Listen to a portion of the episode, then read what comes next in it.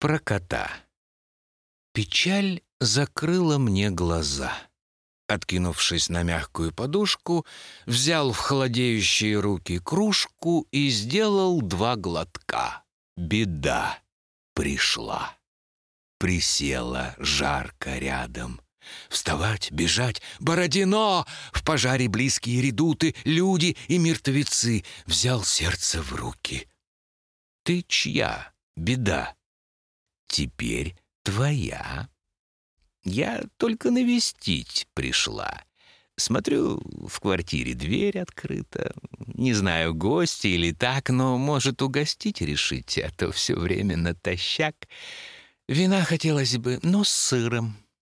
Как все же скромно, даже мило живете вы вдвоем с котом. Вы виски пьете не со льдом? Снотворное. Ах, вам не спится. В постели очень пригодится. Сейчас уйду, но, зная вас, скажу, не ждите ту. Но та пришла, подумала и забрала кота.